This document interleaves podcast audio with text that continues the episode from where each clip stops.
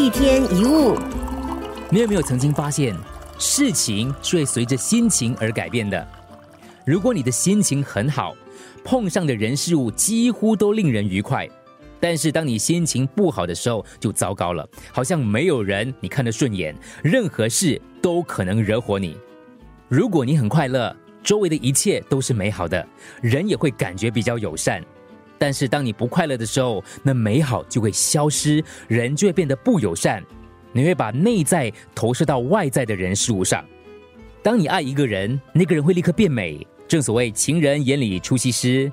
但是当你不爱或恨的时候，那个人马上就会变丑。所以，并不是那个人真的变丑，别人只是一面镜子。如果你是美的，镜子就投射出美；如果你是爱的，镜子就投射出爱。如果你从别人身上看到的都是丑陋、是恨，那是因为你内心里面可能就是藏着这些东西。你要从别人身上看到的其实是自己。每当你生气的时候，你总是把箭头指向外面，说是因为那个人、那件事引发你的愤恨。你从来没有想过，他们可能是在帮你，帮你找出隐藏在你里面的东西。我们对别人的意见，主要是取决于他们使我们看清自己什么，而不是我们如何看他们。必须要记得，不管跟谁在一起，你的先生、你的太太、你的朋友、你的同学、你的同事、情人或敌人，把他们当做一面镜子，你可以在他们身上看到你自己。如果你看到的是一个丑恶的人，不要去批评，不要去责骂，那个丑可能是你的内在。